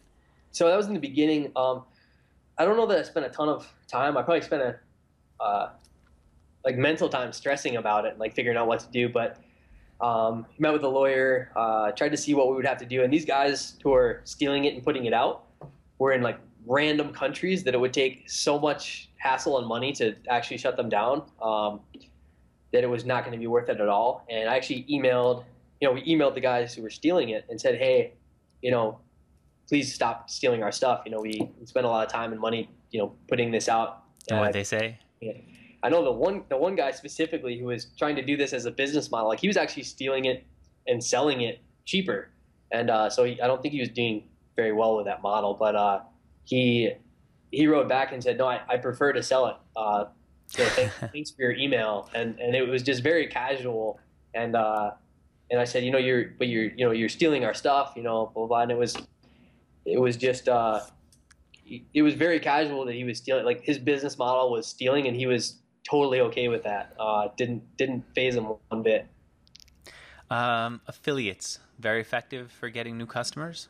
No, uh, no. not very good. Um, you know, I thought that was going to be a major source for us, but the issue in the poker community is you can make so much more money as a poker affiliate, where people don't want to uh, push a training site. When as a poker affiliate, you can get you know, if you're pushing a room, maybe you can get, you know, several hundred dollar CPA where, you know, poker training site, you know, we'll, we'll pay out 50 bucks, which is, which is very good, um, you know, for a product like ours, but it's, you know, other people are getting four times, at least four times as much for, you know, for a lot of the poker rooms. So it's, you know, we thought we were going to get all these major sources and a lot of people, a lot of people want way, way too much for, you know, they want you to sell their soul to be able to promote you in the, in the industry. And so, uh, we didn't want to do that. And so, you know, people, you know, wanted to, you know, hey, if you give us a part of your company, we'll help promote you and do all these things. And so a lot of the, a lot of the benefits that, uh, I thought we would get from affiliates weren't there, but we have, you know, we probably have several hundred affiliates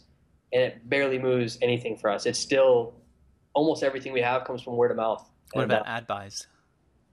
Nothing. Like I don't, I don't spend money on marketing. Um, it's all viral marketing. Any any of the things I do for marketing is viral, um, which will then kind of turn into word of mouth through the poker communities. What do you mean then by viral? Things like the Michael Vick uh, that idea? stuff? Um, yeah, we'll do that stuff. But I mean, we'll also do stuff. We'll put out things that's maybe a little different, um, a little more interesting than other people are doing. We bought a docu poker documentary. We released that on our site. Um, so everybody gets talking about that stuff because you know nobody else is doing it. We did uh, actually just recently did something very different. We did uh, we have this 20 part series, which is not really a documentary, but it's uh, kind of all the interesting questions that people want to know about our pros and you know what's the most money you've ever won, what's all this stuff. And so we put together a 20 part series on you know all of our pros. Uh, and so each video is you know I don't know 15 minutes or so in length, and it's it has every one of our pros going through and talking about hey the most money I won is this, this is what happened, and and so uh, just kind of those type of videos have a chance of you know maybe not necessarily going viral to, to the extent you know that that you and I think about it on the internet, but throughout the poker communities, a lot of people talk about that kind of stuff because you know it's easy to kind of fill fill all these gaps that nobody else is doing anything, and then you get talked about because you're the only one doing it. All right, I'm looking here at my notes to see what else I want to talk to you about. I want to ask about Forever Jobless, but before we a- before I ask about that, Yeah. I've got to ask, why did Phil leave? I mentioned him earlier as one of the pros. He was the one who was most identified with the site. He left partially through his series. He said, "I'll have to finish the series somewhere else," and there wasn't ever, as far as I could tell, a clear explanation. What happened? Yeah, the the, the, the finishing the series somewhere else I, that was uh, uh, yeah not entirely true. Um, What do you mean? I don't want to get too into it. I, I Mhm. can't get too into why he why he said that and why he kind of did that um, and, and the reasons why he left. Uh, uh, I don't know if I can get into that. What can you say about why he said that? I mean, just because the stuff is otherwise hanging out there. Yeah, um, and, and a lot of people have wondered, you know, why, you know, why did why did some of your pros leave? Um, you know, the the biggest, and it, and it sounds like a generic answer, but you know, wanted to move on to other things. Uh, and I think you know the one thing I can say is I think it's not, it wasn't making him enough money um, that that it was worth it. I mean, guys like guys like him are making millions from from poker, And so he asked to make more money, and there just wasn't Yeah. enough in the budget. and it was that was one of the big reasons was uh, it was yeah a Okay. lot of money stuff yeah And so that's why he said, I'm going to take this somewhere else. uh, um, can't I can't really get into too much um, because uh, Oh. hey you still there Yeah, there we go. The connection went down a little bit.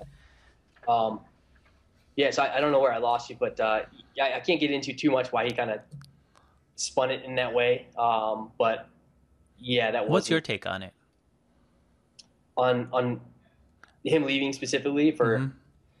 I mean he can't make it you know he makes way more money playing poker than uh than he can make through you know through blue fire stuff so um from that perspective it it, it makes a lot of sense if it's uh you know if it's monetary then it makes way more sense to you know to to just play poker focus on poker So why take his comment off the message board when he said, "Hey, I'm leaving and I'm going to do"? Yeah, that was that was, uh, and I don't know how much I can get into. So basically, what we did was we moved a comment. Uh, it was in a, a blog and we moved it to the, the forums. Um, and so it was basically we could get in there and respond and people would see our responses and people said, oh my gosh, they're, they're deleting things from, uh, from the message. And all we had done was move it to the forums and we were communicating um, and saying, hey, you know, uh, this is, you know, Phil's leaving, blah, blah, blah. The site's still going to be fine. Um, and kind of people went and there was a lot of kind of spinning with things that and that I can't get into is why why people did them. Um, but but that was a big thing that the way it was spun around his leaving, and the same as anything else, everybody picks it up and starts talking about it, and so it looks it looks like Bluefire must be trying to hide that he's leaving. They don't want people to know he's he's leaving, and it was not. Uh, you know, it was spun in a way that, and and I was in a position where I couldn't talk about the things you know that I knew uh, and so it puts us in a tough spot because oh they're not saying anything. They must be they must Yeah. something back where it's you're only going to come out either saying things that you can't say um, or coming off really bad. And so you know so I waited to come out with a with a statement and people were like oh they're, must be hiding all these things. Uh, and it's uh, so it made us look bad but I think it was better to handle it that way than coming out and saying no here's what's really going on and uh, kind of reacting uh, how I wanted to react, um, and it would have it probably would have been worse for us reacting that way than than waiting, making a you know a statement that you know obviously everyone wants to know every piece of information. You know they want to know you know everything about you know the insides of our, our company and all that, and so you know you're never going to please them by you know you know by your by your statement on on things that they want to know all about. But uh, I'm happy with you know, I'm, I'm not happy with the way, you know, it was kind of spun and we couldn't really respond like we wanted to. But, um, you know, at some point I'll probably be able to talk a little more openly about that stuff. When? What has to happen for you to be freer? Um, probably uh, a lot of money type stuff. Uh, Uh, negotiated with, with him, and then you guys can decide how you're going to talk about it.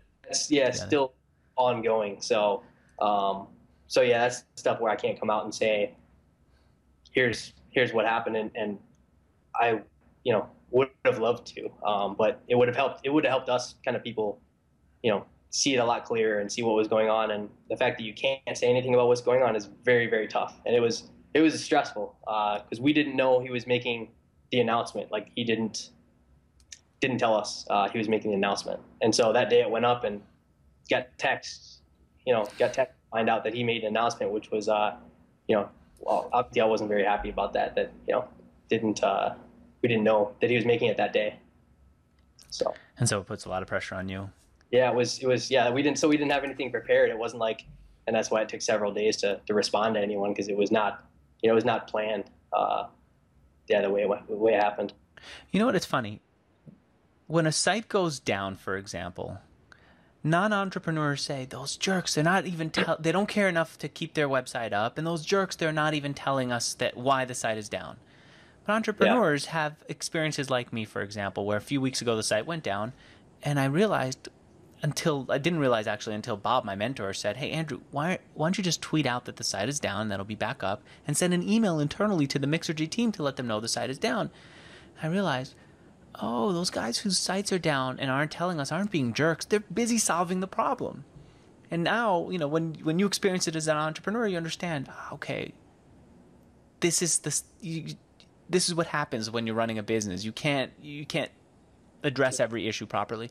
But we Right. sat down, we wrote, uh, or I sat down, I wrote down for next time the site goes down, what do I need to do? And I'm really so stressed about bringing the site back up that I'm not thinking about how to address all the side issues. Let me give myself a checklist of things that I need to do so that I can solve it in the future. Anyway, so the point I'm making is I understand your point of view because I'm an entrepreneur. I understand your situation, but I also want to learn from it. How do I uh, protect myself from a situation like this as I build my business, or what do I do or to to to either keep this from happening to me, or if it does and I am thrown a curveball, how do I react to it properly based on your experience? What do you think?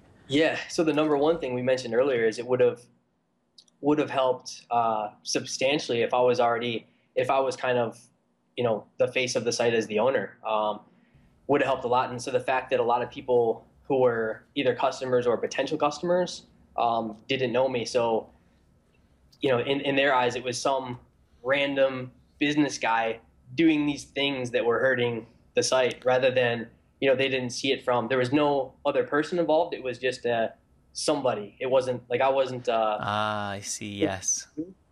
And so it wasn't uh, oh this random owner of bluefire who we don't know um, you know because there was obviously some of the people knew me on the forum you know bluefire forums and things like that but i wasn't i wasn't in there posting a lot and, and, and doing a lot of those things because it wasn't you know they were there for poker related uh, you know things most of the time. And so that was the number one thing the number one downside when we talked about there was a downside in doing that not putting my face up there not putting my name out there not reaching out enough to you know to customers or you know just the community in general where you know most of the only people who even know that you know I was the one who started Bluefire were the pros um, you know other owners of you know poker sites that, that we talk to and, and do you know affiliate relationships with and some friends. And that was it. Like the that was the total amount of people who even knew you know I ran this business. Um, I see. so to avoid this, you'd say, get out there as an entrepreneur. Let people know that you're that you that you're running this company.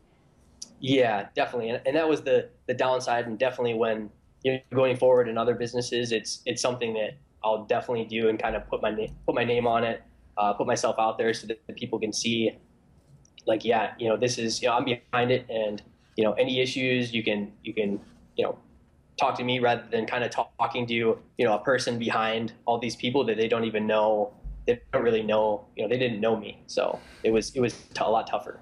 All right that makes sense. And it does bring me to uh, foreverjobless.com your site. Where did yeah. the idea come from for that?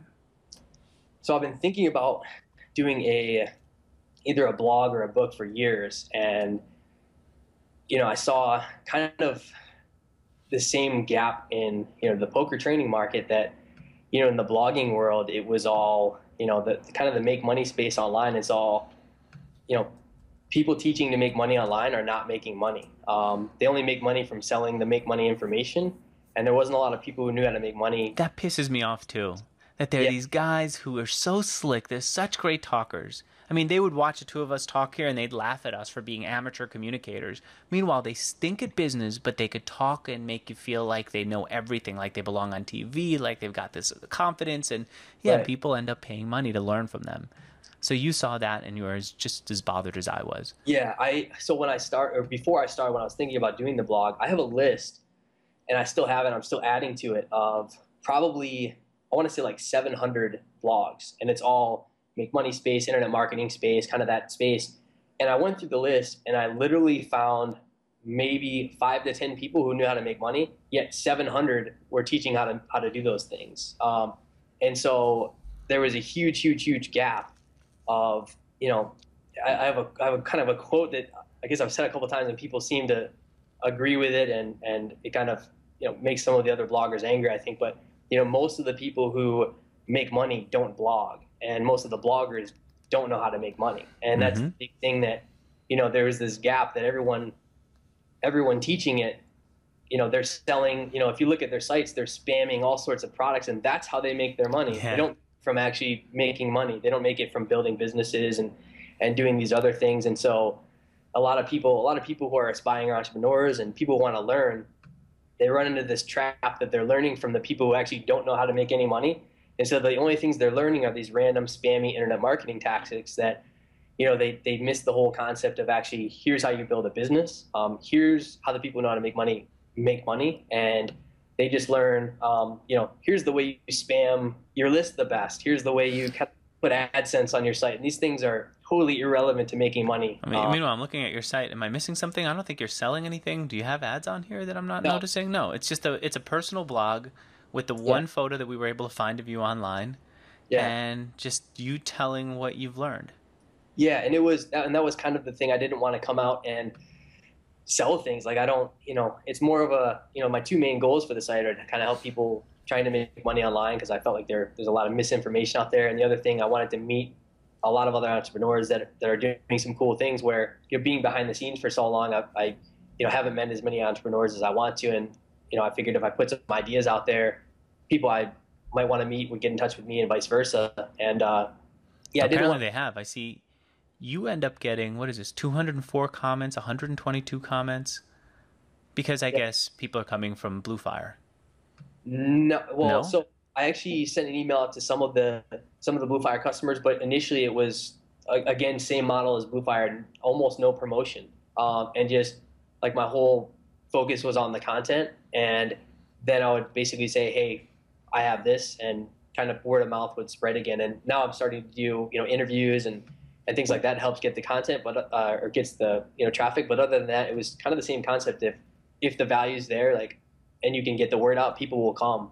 Um, and I didn't, you know, I don't use a lot of, you know, uh, I'm not I'm not buying buying lists to get any anyone there or like anything like that. And it's uh, um, what's coming up? What's a blog post that's coming up? Give me a sense of because you launched this about two weeks ago. Yeah. By the time that this is up on the site, uh, it'll be a little bit older, but you'll still have your your best days ahead of you. What yeah. do you have in mind? What are you drawing people over for? Yeah, so I plan on putting up a lot of stuff. So I got into uh, um, e-commerce business. So I mm-hmm. started getting into all these uh, dropship e-commerce stores and built that business up very quick. We went from like I think we were doing 3k a month in revenue to 40k a month within I think it was like nine months. And you're going to talk about how you did that here? Yeah, I'm going to talk super super openly about how you know how we did that and how I outsourced everything. Like I didn't actually do any of it. Is that the story that I've got in my notes here? Um, I think that's one of that's one of the one of the stores that I bought. Um, I, tell us a little bit about it. I know you'll get into more details on your site, but tell us a little bit about what you did so that we get a sense of yeah, uh, how so, you are as an entrepreneur outside of poker. I think that the story you're referring to that I talked with uh, with Jeremy about was um, Jeremy, our producer. Yeah. So mm-hmm. the the one store that you're talking about, he, the seller was selling this package like so they weren't selling it right. So I I would approach all these um, people owned a lot of stores, and I would say, hey, do you have any stores you're not doing anything with? You know, I want to buy them. I want to buy your crappiest stores. And so, you know, they would just have these junk sites that they weren't, you know, they maybe had, you know, 20 stores, 50 stores, 100 stores. I said, just anything you just kind of scrap sites, just you know, sell just them. crap online stores. And there are people who own dozens of online stores. Yeah, so I would just kind of seek out all the people who I thought were, you know, kind of had like store empires, and I would just be like, "Give me all your stuff that's no good." Mm-hmm. And uh, so this one guy had a deal for seven sites, and and uh, he said, "I'll, you know, I'll give you these seven sites." And one of the stores specifically caught my eye, and it was kind of a throw-in in the deal. And you know, I looked at it; it was getting a decent amount of traffic and I said, you know, why is this not making money? You know, this one's, you know, has no money. And, and he said, you know, I bought this, I bought this site for, I think he bought eight, for $18,000, um, however long ago, a year ago, two years ago. And the supplier had, had shut him off. And the reason they shut him off was because he didn't run a brick and mortar store, which is, you know, strange, but some suppliers won't supply you unless you also have a brick and mortar. And so, so um, we called the supply or we called the yeah the, the, manufacturer and basically said, hey, is there any way around this? And they said, no, you have to have a, a brick and mortar um, to do this. And so, literally one phone call later, um, we had called a you know a similar store that sold similar things in the area. Um, I'm in Austin, and with the pitch, hey, uh, you know, we have this we have this uh, store and we want to sell things on, and the supplier is not letting us sell it unless we have you know a brick and mortar store. And we said we don't want to compete with you. Uh, will you help us out? And they said, yeah, you know, like it's too competitive already. We don't want more competitors. You know, we'll help you out. And so you know, the supplier never said we had to own the store.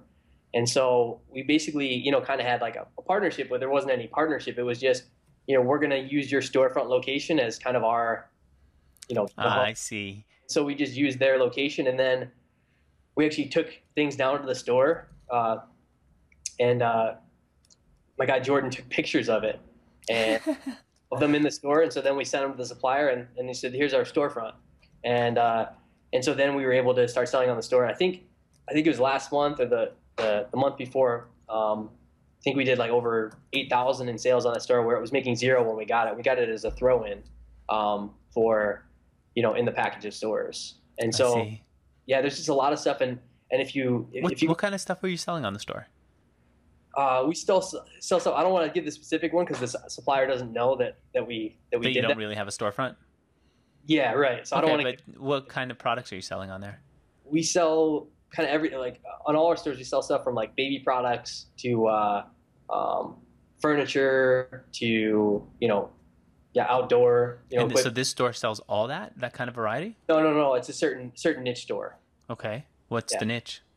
Um, I don't. I just don't want to give it up in case because it's it's it's one product in in in, in particular, so Okay. people would know. what You're we're- saying even if you talk about the kind of product, it'll be so Yeah, specific that you'll give it away. specific, Yeah. All right, let me uh, do a quick plug here, and then I want to ask you a question. I want to ask you one final Sure. question. Basically, it'll be a, for for advice for me and other people who are in a similar business. But the plug is for Mixergy Premium, where if you've listened to this interview and you said, "Hey, you know, I really admire what Billy did by building up his own um, membership site where his where his professional trainers teach poker." If you say, "Hey, I'd like to create a membership site for myself too," I want you to know that if you're a member of MixergyPremium.com, We've got courses where you can learn the basics of creating a membership site, including a course taught by Daniel Himmel of Endurance Nation, where he breaks down pr- the process of creating a store, uh, excuse me, a membership site. We also have the founder of Wishlist Member, actually, the same plugin that we use here on Mixergy to run our site, uh, Stu McLaren. He teaches how to get customers and how to how to keep them in there. And Noah Fleming, who we hired, our consultant here at Mixergy, who helps us with retention. He teaches how to get your members to stay on as members longer. So basically, we've covered the big issues you're going to need if you're going to create a membership site. And if if you're already a Mixergy Premium member, just go to mixergypremium.com and take those courses right now, and you'll learn them directly from well from entrepreneurs who make their livings, who build their businesses in this space. And if you're not a Mixergy Premium member, go to mixergypremium.com. I guarantee you'll love it mixergypremium.com. All right, Billy. So I'm in the membership space. Hopefully, the person who just heard me right now is in the membership space or will be. Retention, getting customers is something that we all talk about. In fact, that's universal for all businesses, I think. How do you get customers? But retaining customers is different for the membership space than it is for, say, someone who's selling furniture. What advice do you have for us in the membership space on how to keep our, our members longer? Um, I I mean for you specifically, You got I- some for me specifically? yeah. Oh, I hit think, me. I think you give too much away for free. Okay. Um, and it's it's good and bad. I think it, it's uh you know kind of creates this moat because you know other people can't really come into the space because you're giving so much away. It's it's like they couldn't come in and give the same stuff away and, and have people pay for it. Um, so it's good in that sense. But I almost feel like, and, and I talk to a lot of people about this because I, I I love what you do with Mixergy, and it's it's awesome. And and I always talk to people and they say, hey, do you have uh do you have a Mixergy Premium?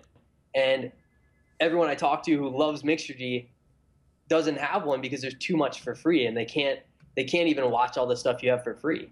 Um, and so I feel like you could retain all those members and get get more members um, if you had less. And almost you know something we do for Blue Fire is you know we show uh, like the first two minutes of a video, and, and if they're interested, they'll sign up. Where you're giving it all away for free, which is awesome for you know people who want free stuff. Um, but it's almost too much, I think, in terms of I feel like you could not only get more customers but retain them longer because you know people stay on and then they see oh well he's giving all this stuff away for free I don't I don't need to stay a member um, and I know I that's the see. thing for you know because I I talk to a, you know decent number of my friends are either entrepreneurs or want to be entrepreneurs and uh, every one of them 100% of them watch Mixergy and close to 0% you know have the premium. And only reason is because man there's just too much for free. I couldn't even I can't even watch that much.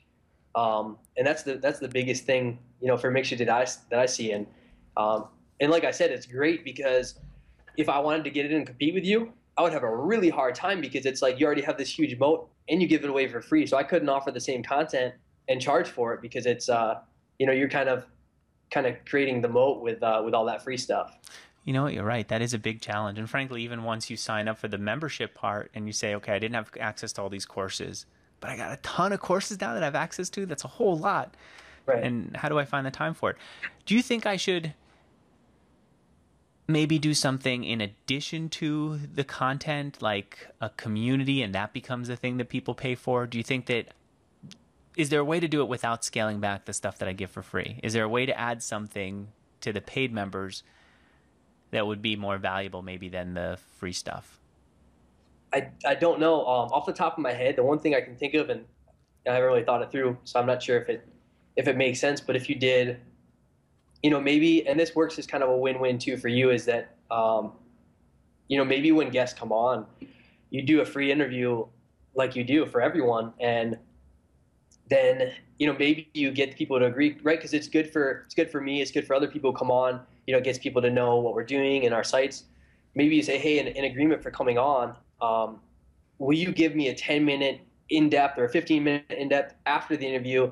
And then immediately after this interview would close out, like a pop up screen would come out and say, hey, here's the questions that I got them to, to answer that were way more in depth about this, this, and this. And so maybe do it like, a, uh, you know, because you dive into a lot of like deep topics and stuff people don't want to talk about and all that stuff. And maybe like some of that stuff in terms of the learning, if you save that for, hey, um, we have another 15 minutes under the premium channel. If you want to sign up and get this in depth, uh, you know, maybe, you know, for for example, maybe for mine, you would say, do you want to find out exactly the steps how he got on Fox News, um, and do you want to find out exactly, you know, how he recruited the pros and and things like that, where other people would get very interested off, you know, certain topics, and then it wouldn't be touched on in depth enough to say how exactly would they do that, and then but the but the guest gives you you know 10 15 minutes to go extremely in depth. So it's mm-hmm. a good it's a good trade for you and for them because you're giving them the interview which is good great publicity. And then uh,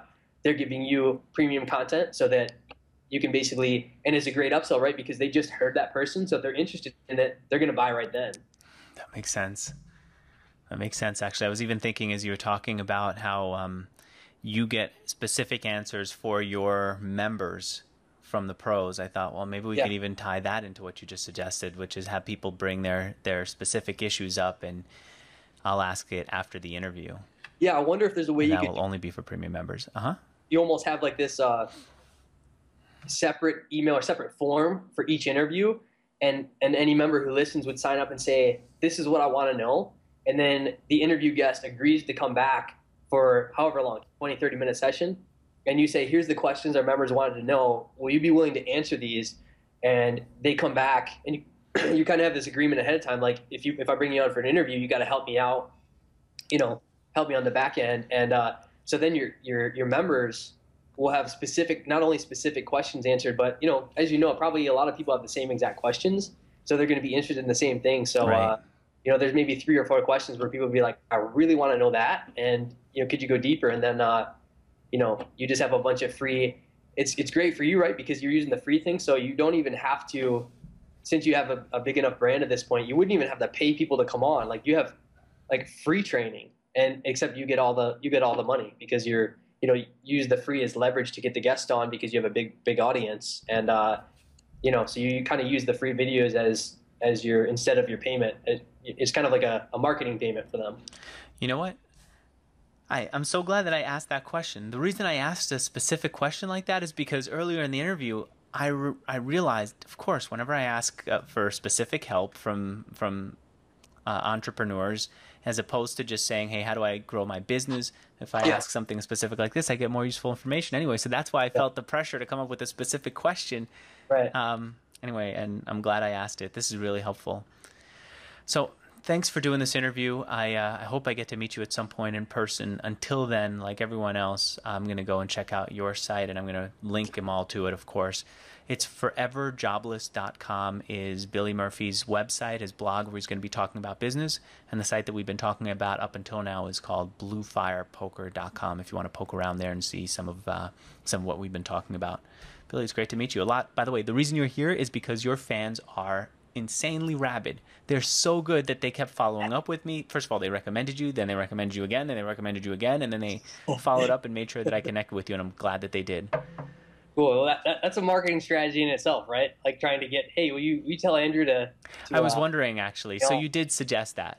Um, I had asked. I'm on a I'm on a forum, and I said, you know, hey, you know, uh, I think you and I had talked like two years ago, and you know, way back, and and we had talked a little bit about you know Blue Fire, and and uh, I think here, we I've got a search here in my inbox where I was looking. Well, I don't want to read any of the emails, but yeah. yeah. And we and we, you know, one of us was traveling at, at different times, and we just never caught up. And then, uh, um, and now I, I emailed you back and say, hey, you know, you know, uh, you know, now I'm, you know, in Austin and you know can do an interview, and I just launched this blog. Love to come on. And then now you got so popular that it in, instantly goes to a, uh, you know, hey, here's here's where interview requests go. And so I said, oh shoot, you know, I don't even have uh, direct contact to Andrew. So on the forum, I said, you know, hey, I'm thinking that I might, you know, do that interview, uh, Mixergy ah. interview, thinking to do it a while ago. And so people, uh, I think tweeted you and, and, and messaged you and saying like, hey, yeah, you should have you should have Billy on.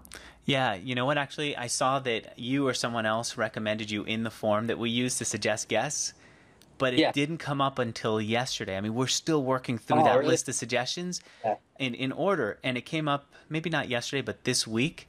And I had to when we saw it, I had to tell Andrea, no, he's already booked. Just right. he's a great guest. You're going to notice that you're going to want to book him, but he's already booked, and so we didn't. But yeah, it, it is it is a lot harder to get on now because so many people come on. That's a clever idea, actually. That's awesome. yeah, thank you.